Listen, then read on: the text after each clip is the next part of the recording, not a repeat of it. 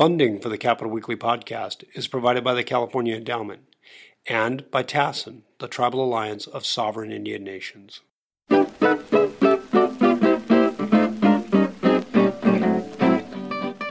Uh, greetings and welcome to the Capital Weekly podcast. I'm John Howard. I'm joined by Tim Foster. Hello. And our special guest today is Shawnda Westly. Hello. Former executive director of the California Democratic Party, a member of the State Personnel Board, and a member of CalPERS, the board. And we wanted to ask you about a lot of stuff today. One of the things I think we wanted to chat about is your personal experience with medical negligence. MICRA is a big issue, it has been for many years. Uh, it looks like it will be on the ballot in 2022. And um, I wanted to ask you about that and your personal involvement with the issue and how you think it's going to go. Well, um, you know, I, I always knew about, the law and it always concerned me, but as most people who have been through um, medical negligence or had a family member or friend who's gone through it, you don't really know until you know. and my story was one that was just error after error after error and really changed my life for the rest of my life. And so, um, you know, it's one night um, at midnight, I couldn't get to sleep. I had the worst headache of my life. Um, was wearing, walking around wearing ice packs on my head. Um, and I ended up driving myself to the emergency room, and the decision was made by the doctor not to scan my brain and instead give me painkillers and tell me it was a migraine and to leave. I was there a few hours, but um, you know, and the thing is about as a patient, you want to trust your doctor. And for the most part, even now, I do trust doctors, but I also realize every time I go to an appointment that they are human and there are errors that happen. And that error um, caused um, an incredible wrinkle in my life. Um, within about 36 hours later, I didn't know my son's name. My friend took me to the um, ER when I didn't think I needed to go because I basically wasn't even thinking straight. Um, then they told me I had a tumor, which I didn't. Then they um, admitted me to the hospital for seven days. Um, after that, they discharged me while I was coughing up bloody phlegm. I said, I don't think I should leave. I mean, I, I, there were days, honestly, uh, John and Tim, that I don't remember.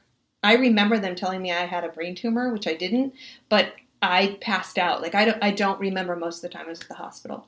Uh, when they released me, I said, I'm, oh, wow. I'm coughing up bloody phlegm. Are you sure you want me to go? That seems like maybe that's a thing. um, they, they sent me away anyway. And wow. in less than 24 hours, I was screaming in pain on my primary care physician's um, exam table, and she sent me back to the hospital. There, I spent. Oh now, how old, how old were you when this happened? 45. Wow. 45. So when I got back, they. Hmm. Um, they figured out I had a DVT, which is a huge clot in my um, leg, and I was suffering from a pulmonary embolism, which is the cause of the the bloody phlegm, and with the can oh kill you as well. and um, oh, wow. so all of those things happened, and finally, um, on that visit, I got an incredible specialist who came in and ran every test under the book in the book, and um, you know, at the at one point during this whole ordeal um, the docs were telling my family that they should be making nursery, um, I'm sorry, nursing home reservations for me, and that I might not ever be going home. And I'm a single mom. I had uh, my incredible son with the gift of a friend to have him, um, and he was two and a half years old at the time. Oh wow! And he would have been parentless for the rest of his life because of this. God, this is basically everyone's worst nightmare. It's it's actually not. They get so much worse. Uh, so much worse than mine. Well, because I mean, you know what? I was working. Yeah, for... I guess I guess the out, ultimate outcome, no, but the actual experience you went through, the, you do everything right. You go to the hospital, you follow up, you're articulate with your doctors, you tell them what's going on, you're forceful about your treatment, and still everything goes wrong. Yeah, there's um, there's a lot of reasons I think that happens. I think that there's you know um, medical errors are the third leading cause of death I mean, pre COVID. pre COVID, they were. And um, that comes from people making mistakes, which happens. And um, also implicit bias when you see someone and you look them up and down and make your own, you know, judgments about, you know, what you know about them. I was um, a woman who was 45 years old and went to hot yoga three or four times a week. I worked out. I was vegan at the time. Like, I, I didn't present as someone who would have a stroke. Um, and, but, you know, I, I went and got a lot of, I, got a second opinion from Mayo Clinic. Um, and when I went there, one of the most important things that came out of that is when the doctor who was heading the team reviewing all of my paperwork closed the binder, handed me all the materials, and said, I want you to know something. When you walk into an emergency room and you say you have the worst headache of your life, it is a question for a first year medical student, and the answer is a CT scan. And when she said that, that was a mess. I just started, uh, I just started sobbing because uh, it, yeah. it, it all could have been different. You know, how else would you describe it though? I mean, it, you're not a doctor, and none of us are doctors. And when you have a when you have a sensation that you don't recognize that you know is different from the sensations you normally have, I mean, who knows our own bodies better than ourselves? You express it the best way you can, and yeah. you know, surely part of medical training is to make doc make doctors aware of that, whether they're first year medical students or not. You know. Well, and John, if you walked in and had the same symptoms, you would have had a CT scan. I was a woman who couldn't handle the pain. Uh, Let's be honest. You know, women have a lower threshold for pain. She probably is just having a migraine. Let's give her some meds to make her feel better and send her on her way. You know, my kid was 9 9 and I pushed him out. So, yeah, I know what pain is, and this was a lot of pain.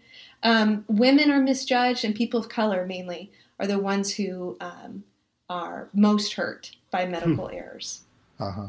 So um, it's it's I I had a job. I was able to uh, make ends meet. Burton took incredible care of me.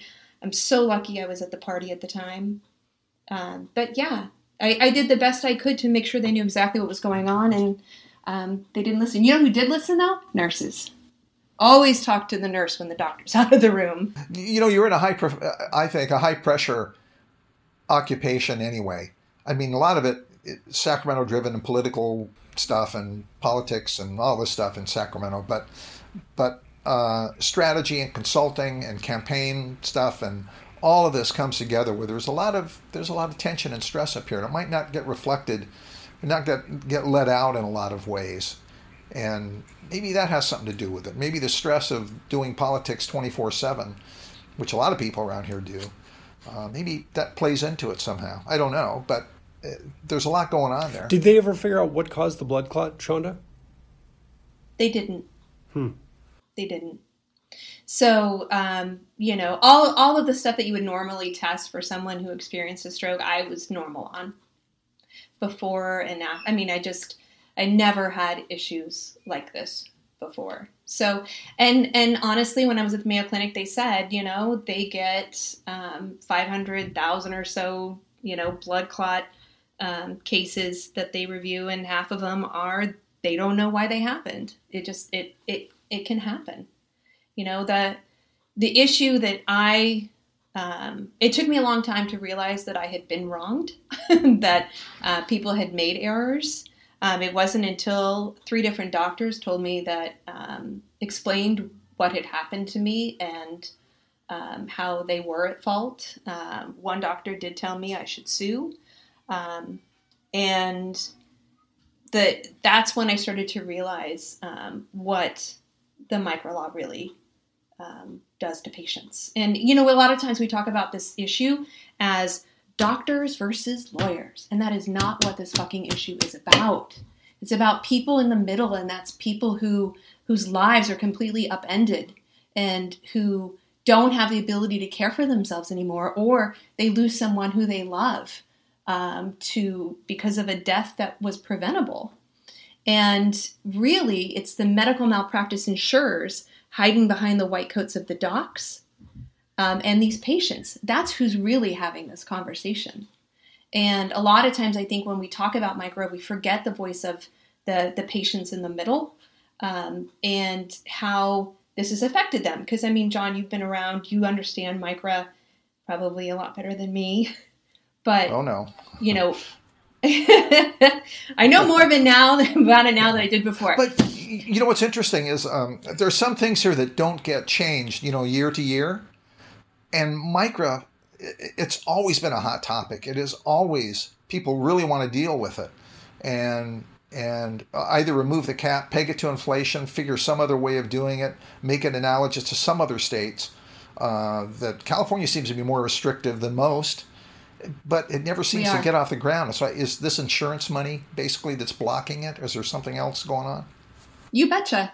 That's that's part of it. And I think a lot of people who I think the legislature that's there now haven't been through all of these fights.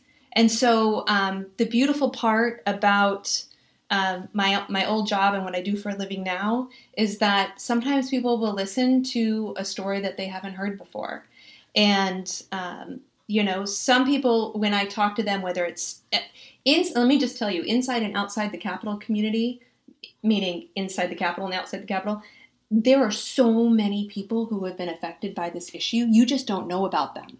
I was able to key into that when I wrote the op ed because a lot of them came to me and said, Let me tell you what happened to my mom. Let me tell you what happened to my brother. Let me tell you what happened to me. And it's amazing the number of people in there who do understand this issue and have been through this kind of uh-huh. um, yeah. fight before. Mm-hmm. And I don't, and, and the one thing that really pisses me off is when you there's economic loss. Like if I wasn't able to work, okay, we could sue over that. But I could always work. It's non economic loss. Um, some people like to tag it as pain and suffering, um, quality of life. And I don't know that people understand what that means. And so I, I wanted to give a couple examples of what that meant for me. And I, I try not to cry, but sometimes I do. Um, it, every every morning at 3 a.m., I would wake up after this happened when I was home with my son. And every morning at 3 a.m., I would wake up in a cold sweat thinking I was going to die. Um, and oh, I had God. no one to turn to because doctors hurt me. I had a friend who yeah. would call me at 7:30 every morning to make sure I picked up the phone because I was convinced I was going to die. I would walk to the park with my son who I couldn't pick up because I was too weak and the fatigue was so strong. He knows all about mom's nap times, you know, for the first year. I walked into the park more than once where I ended up laying on the ground because the because the entire park was spinning around me because of a panic attack. Um, those are all things that I can't give you a bill for. But crying in every doctor's appointment for two years, even though the doctor I'm sitting across now I like, and I feel like they're looking out for me, I would literally sit there and I had this one doctor stop. She goes, "What is happening? Why are you crying?" I'm like, "Oh, it just happens now when I'm when I'm with you in the, you know, in the office because mm-hmm. you're a doctor." And PTSD. It's exactly what it was. And and so when people like to say, "Oh, pain and suffering," and kind of make fun of it, it's a it's a thing. it's, it's a real thing. And I um, the the two years, the first two years were the hardest uh, now I only kind of uh, experience a very small percentage of that, but now, um, five years out, um, around this time of the year, because I'm reminded of um, what happened because it's the month of October. Mm-hmm. Um, yeah. And you think this has made you more effective in, in communicating the need for this to, to, to clients, to the public, to yeah. you know, voters? I mean, made you more Absol- effective advocate, do you think? Absolutely, but not even with my story. I mean, there's there's um, there's that story. I you might have seen it about a little girl, Mia Moreno. Um, she is in a wheelchair for life um, because of an error, and her mother has quit her job and become an um, an IHSS worker in order to take care of her daughter, and her father has health care. So that's what's paying for um, you know, a lot of her needs. Um, because she's a wow. child, she doesn't have any economic damages. Whoa. So that means the cap would be $250,000. and typically you don't get 250 unless you die. So that in the end is probably going to be 150,000 um, her case. Um, so so when I look at this, I'm like, okay, great. So I'm a ratepayer for health insurance. So she's on the health insurance that other people are helping to pay for. And the person who caused her harm isn't helping to pay for that. And I'm a state taxpayer. And so now I'm helping to pay for her mother to care for her when the person who caused her the pain doesn't have to pay for that. Mm-hmm. I mean, yeah. that's bullshit. You know, when people harm other people, it's like if I were a doctor and I and I condemned someone by my error to a wheelchair for the rest of her life or killed somebody by error, the guilt I would have. I mean, I don't know. I, I feel for them because mistakes happen.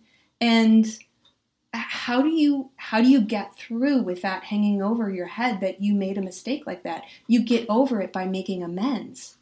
And it's not out of your pocketbook. It's the goddamn premium that you're paying the medical malpractice insurers. They're the ones who are skating away. They're making a killing on this. Oh, that's a bad word to use. But they are. Say, pardon the pun.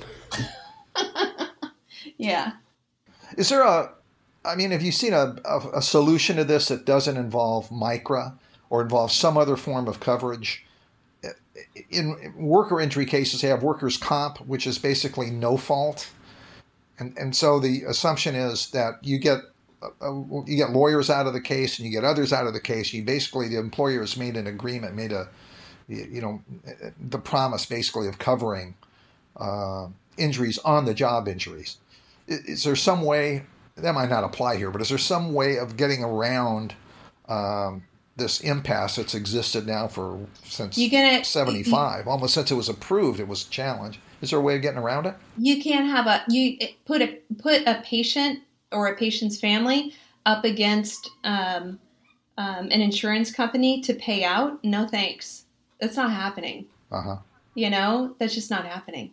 It, it, they would never be successful you know it's like i i know a lot of people love to give uh, make jokes about lawyers but um, they're the ones who are taking these cases and paying for everything up front to prosecute the case.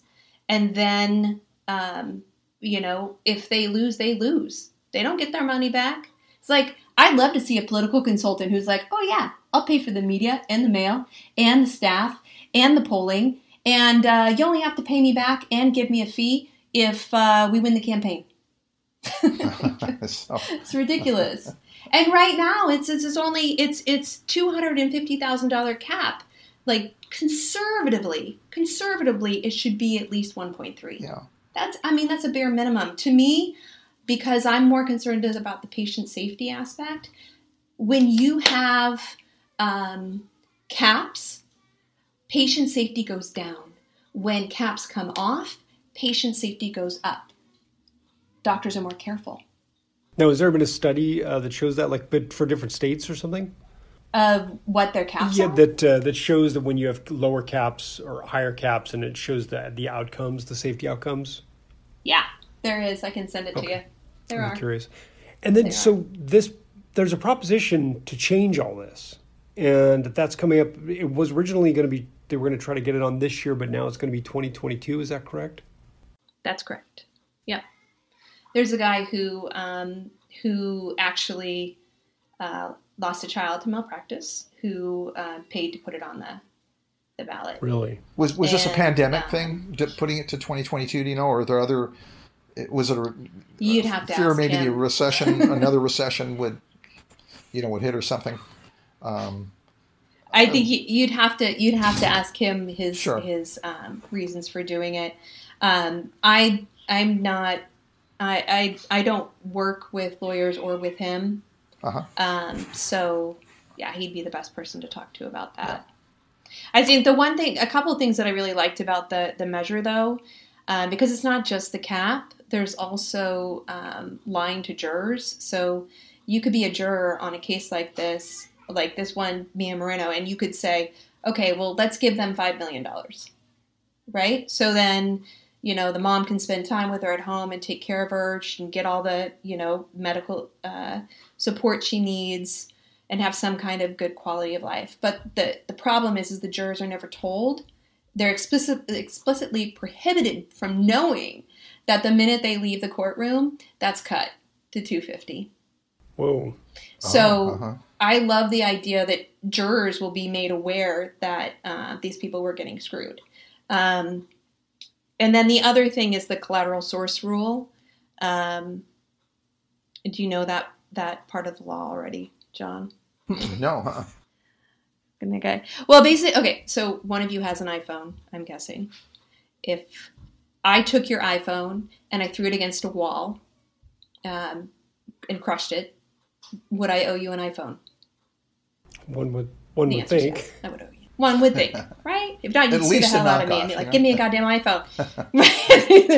so, um, so the collateral. So, so what they're able to do in medical malpractice cases is say, "Uh, yeah, I'm not going to get you that iPhone because we have a record here that uh, you get Apple Care and Apple Apple can replace that for you. So why don't you go get your your phone replaced? That's our health care." Interesting. is that fair? That's not fair. You know, so um, it, it just boggles my mind how much money Blue Shield had to pay for my care based on their errors, Mhm. which means that all the ratepayers have to pay. What, what do you think? Um, I know we mentioned over time it, there's been a lot of back and forth on this, but it, has the time come to actually re- reform to change Micra? Would is 2022 going to be the time? Do you think? Get enough interest in it and enough people know about it. I about hope it. so. You only you only give up when you stop trying, and I'm not going to stop trying. And um, I believe that there is a path, absolutely, to changing this. Um, it pulls off the charts mainly because a lot of people have been through it or had um, a friend or family member who had, so they can relate to it. And um, there's been a lot of education with um, legislators who just don't have a background in this and they're Oh, yeah. sold a bill of goods saying this is this is docs or lawyers who do you like more? And that is not that is not this is about a path to justice. It's about um, mainly women and people of color and low income earners who um, you know are most hurt by this. And um, once you can grab their attention for more than a, a sound bite they're like, wait a second, this hasn't changed since 1975. There was a cap that's now worth only $50,000. It's like, yeah, that's exactly what it is. Then they they're open to it. Even people who in the past have been um, opposed to a change are open to a change. You know, it's they there's an organization that has patient protection in their in their name, which is just the height of hypocrisy. Who um, runs around the Capitol? You know, protect doctors, protect doctors. When really you need to hear protect medical malpractice insurance companies who are making a larger profit than any other insurance industry in the nation. That's who they're protecting. Wow. You know, And remember when this debate open up on started? Uh, at least I, I became familiar with it many years ago, right around the time Mike was passed. It was anesthesiologists, anesthetists, and an anesthesiologists that were at the forefront of this. I remember the first year or so of this. It was uh, their rates are going through the roof. The, supposedly, many of them were leaving their practices. There was a problem; they just could not meet these insurance rates, that kind of thing. And suddenly, that disappeared over the next couple of years. I never heard anything more about them. And after in the years following Micra, I don't remember them popping up anymore. But but that's my my memory of sort of the groundswell. Ground zero began with the anesthetists and with the uh, um, the Yeah. anesthesiologists. Kind of It- odd. I don't hear about it now. Maybe it's still out there. I just don't hear about it. that was that's that was part of the um, the strategy to pass this. And the truth is that in the 13 years after the cap was um, was enacted, um, the premiums for medical malpractice um, insurance actually spiked 450 percent in California. Um, then we had Prop 103, and when that was enacted in in 1988, the rates dropped 20%, and then they sta- stabilized. So I think um, people miss the fact that you know our insurance commissioner, our insurance commissioner, can regulate um, these insurance rates now, and has been doing a great job at doing that. Hmm. So, Shawnda, one uh, maybe you can give us a, a little PSA uh, section of this. Uh, before the podcast, you had mentioned that there is actually an acronym for people to recognize when they're having a stroke. And frankly, I think that'd be valuable for some of our listeners who maybe have never thought about this. You know, certainly I'm I'm 54, so I'm not you know prime target for having a stroke, but certainly it could happen. Yeah. And, and uh, can you go over that, yeah. like signs to recognize? I'm 29. I'm only 29, and I know I feel that way too. Yeah. go ahead. That was a joke. Go ahead. Um, and I, young people actually, stroke is on the rise for young people. Um, uh, fast. Um, your face is drooping one side. Arm weakness for the A. Got to lift both your arms up. And then speech difficulty um, if you're having a hard time speaking or it's slurred. And then T is time to call, which is um, to get you to the hospital soon because they do actually have a way to reverse it if they catch it fast enough. Another one that is not talked enough um, in a lot of the materials I see, but I have seen elsewhere, is is that extreme headache that I had.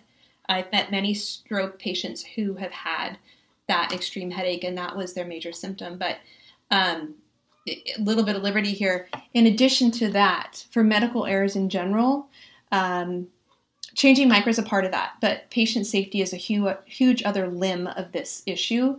And I want to encourage everyone that when they do feel like something is wrong and they go to an ER or their doc, always bring someone with you.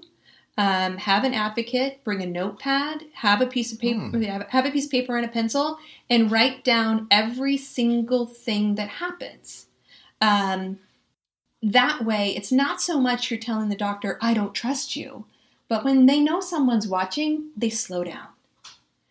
They and when you ask, wait, I'm sorry, what was your name? What was that? What was that medication you're giving? And you're writing it down with a time. It does make a difference in the care that you're receiving. So, I mean, what I went back to the um, ER. God, I just thought about this. I went back to the ER at one point. Um, it turned out I had pneumonia after all of this. I didn't really talk about that, but then I had pneumonia. But when I went in, um, I specifically told them I was on warfarin, which is the blood thinner I'm on, and so I couldn't have any NSAIDs. And um, the person um, started wanted to give me Toradol, and I'm like, okay, sounds good, um, as long as it doesn't conflict. Oh, it wouldn't let us conflict based on our database. Don't worry, honey. I'm like, okay, great. Oh, Toradol was amazing. I felt so great.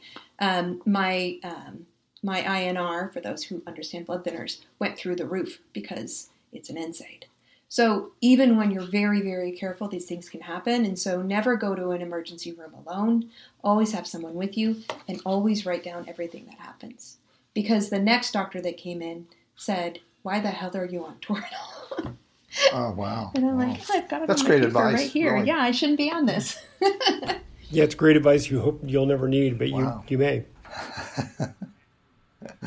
Uh, Shawnda, Westly, thank you very much. Uh, thanks for participating with us on the uh, podcast today. It's really, really interesting. And it's some great advice there, by the way, to take a friend and take notes when you have to do this. So, um, so thanks again. Tim Foster, thank you very much. Thanks, Sean. And Shawnda, thanks so much for sharing sharing your story. Thanks for having me, you guys. Yeah. I mean, I really appreciate it. And this is John Howard saying we'll see you next time around. Thank- the Capital Weekly podcast is supported by TASIN the Tribal Alliance of Sovereign Indian Nations. Thank you very much.